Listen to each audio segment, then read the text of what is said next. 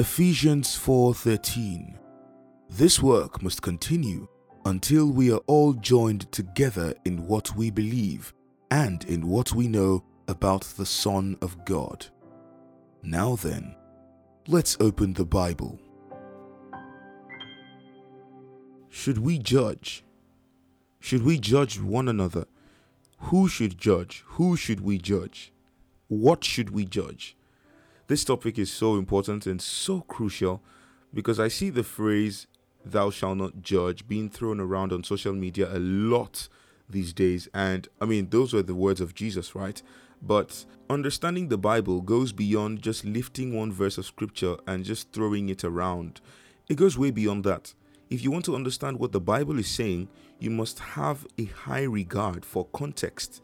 The Bible is not just an ordinary piece of literature, uh, like a storybook that you just read and you understand what the writer is trying to say. No, the Bible is an inspired compilation of divine instructions, and you have to study it. In fact, you have to be taught the principles of studying the Bible, and then you have to apply those principles often so that you master them. That way, you're able to easily understand and assimilate the doctrine of Jesus Christ.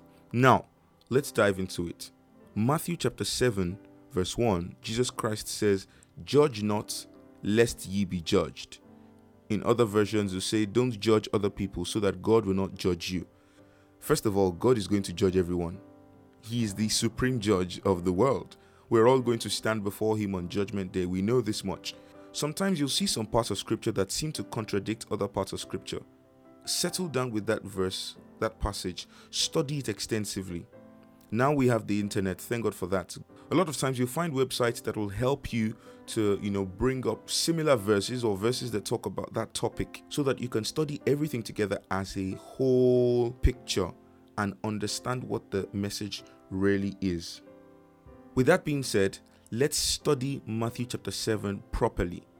When you open Matthew chapter 7 in the Bible, it's clear that Jesus didn't start talking in verse 1 of Matthew chapter 7.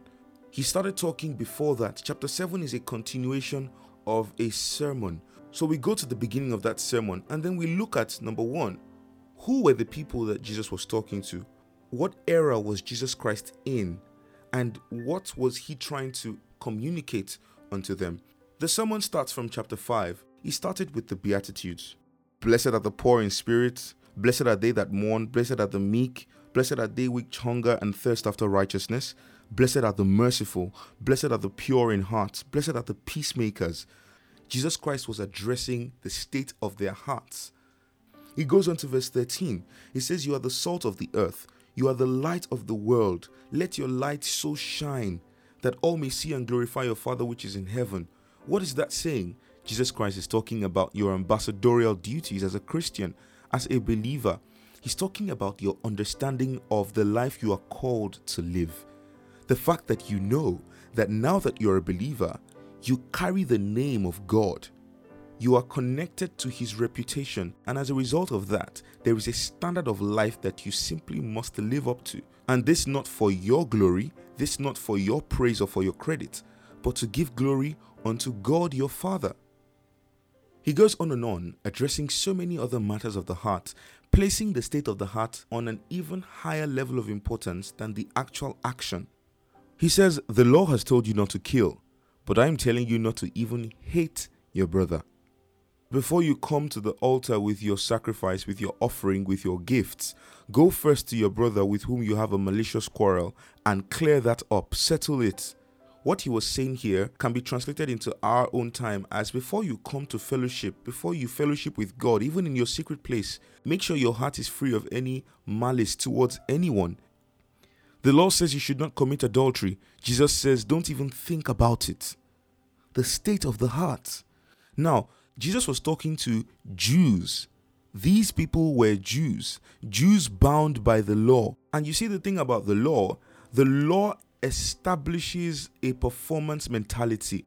You tend to magnify your own idea of success in line with your performance, how well you're able to keep the law, how many of the laws you have not broken. Oh, today I haven't lied, today I haven't even looked at anyone lustfully, today I haven't done this. You're counting your your points, you're giving yourself marks, you're giving yourself credit. This is exactly what is called righteousness by works. You're beginning to look at yourself as righteous because of how well you have done. And righteousness by works is nothing but a filthy rag before God. Because no matter how well you do on your best day, you're still unable to meet up with God's impeccable standard. So these are the kinds of people that Jesus was talking to. He was trying to help them to see beyond that hypocritical nature that the law instills in you, which is why the Pharisees were the most hypocritical. And he addressed them. He said, Don't be like the Pharisees. When they pray, they pray in the public so people can see them. Prayer is amazing and we need it. We need to do a lot of it. In fact, 1 Thessalonians 5:17 says, "Pray without ceasing. Pray all the time. Pray every day. Pray as often as you can." But then the Pharisees had a way of praying for the recognition of people. They want people to see. It's because they were the teachers of the law. So they had that hypocrite syndrome even more than other people. And because everyone was looking up to them, they were setting the example for others. The Pharisees prayed, despising other people God, I thank you because I'm not like this other person. And Jesus Christ was condemning that behavior. So, when he got to the part of his message that is captured in chapter 7, verse 1 Judge not lest ye be judged. He was addressing the tendency of a hypocrite to look down on someone for messing up or for failing or for stumbling in an area where he himself has fallen or stumbled in, or just for the fact that he himself has also stumbled in other areas. And that is the problem with the law. It makes you a hypocrite in the sense that you are prone to look at other people's faults and other people's failings with a sense of condemnation, forgetting that you yourself are not perfect. The word judge has more than just one meaning, and the context of the passage in which it is used is what will help you know what meaning this word stands for here. There's so many examples all over the Bible where a particular word is used in different ways and means different things. John chapter 7 verse 24. Jesus says, "Stop judging by the way things look. Be fair and judge by what is really right." There Jesus is telling you to judge. So you ask Jesus, is which one is it? Should we judge or should we not judge? Here in John chapter 7 verse 24, Jesus is encouraging us to judge rightly, to judge fairly. Now, here is the real crux of the matter. The way the Bible describes God's design of the church, we are supposed to be looking out for one another. We're supposed to be helping one another to stay accountable because the world is full of temptations and many things that the devil has set up to distract you from the work that Jesus Christ has called you to do or from the life that Jesus Christ has called you to live. Let's go to 1 Corinthians chapter 5. Paul was writing to the church in Corinth and he says from verse 1 It is reported commonly that there is fornication among you, and such fornication as is not so much as named among the Gentiles, that one should have his father's wife. Verse 2 And ye are puffed up, and have not rather mourned that he that has done this deed might be taken away from among you. Now, Paul was saying, I've heard that there are crazy things being done amongst you guys that even the unbelievers are not doing. Somebody in the church is having sex with his father's wife. Instead of him to be remorseful, he's proud about it and they're both coming to church together as if all is well. And Paul says, Put them away from your midst. Now, check this. He says in verse 3 for I verily am absent in body, but present in spirit, have judged already, as though I were present, concerning him that has done this deed. Another version says, I cannot be there with you in person, but I am with you in spirit, and I have already judged the man that did this. I judged him the same as I would have if I were really there. Clearly, the word judge here is different because Paul is talking to a church He's talking to a group of people who are governed by the Spirit, as opposed to the people Jesus was talking to. Those people were governed by the law. So the word judge here is different. Paul is talking about an assessment based on the word of God. I have assessed based on the word of God, this person has done evil and is not remorseful. That is not an expression of the Christ nature. So that person should be put away from your midst. That person is not one of us. And then he goes on to talk about how people like this who do not care that they are publicly living a life that contradicts the faith, yet proclaiming membership in the body. They don't care that what they're doing is not helpful to the work of Christ, in that the people looking at us as representatives of God are seeing these things happening in our midst and they're wondering what's going on with you guys. I thought you said you represent God. Why are your people doing this and that and this and that? And so Paul is saying, put them away from your midst. Don't let them come into your midst. Don't fellowship with them. Don't dine with them. Don't eat with them. When he says hand them over to the devil, is not, I mean, you can't literally take someone to the devil and say, oh, yeah, take, take this person.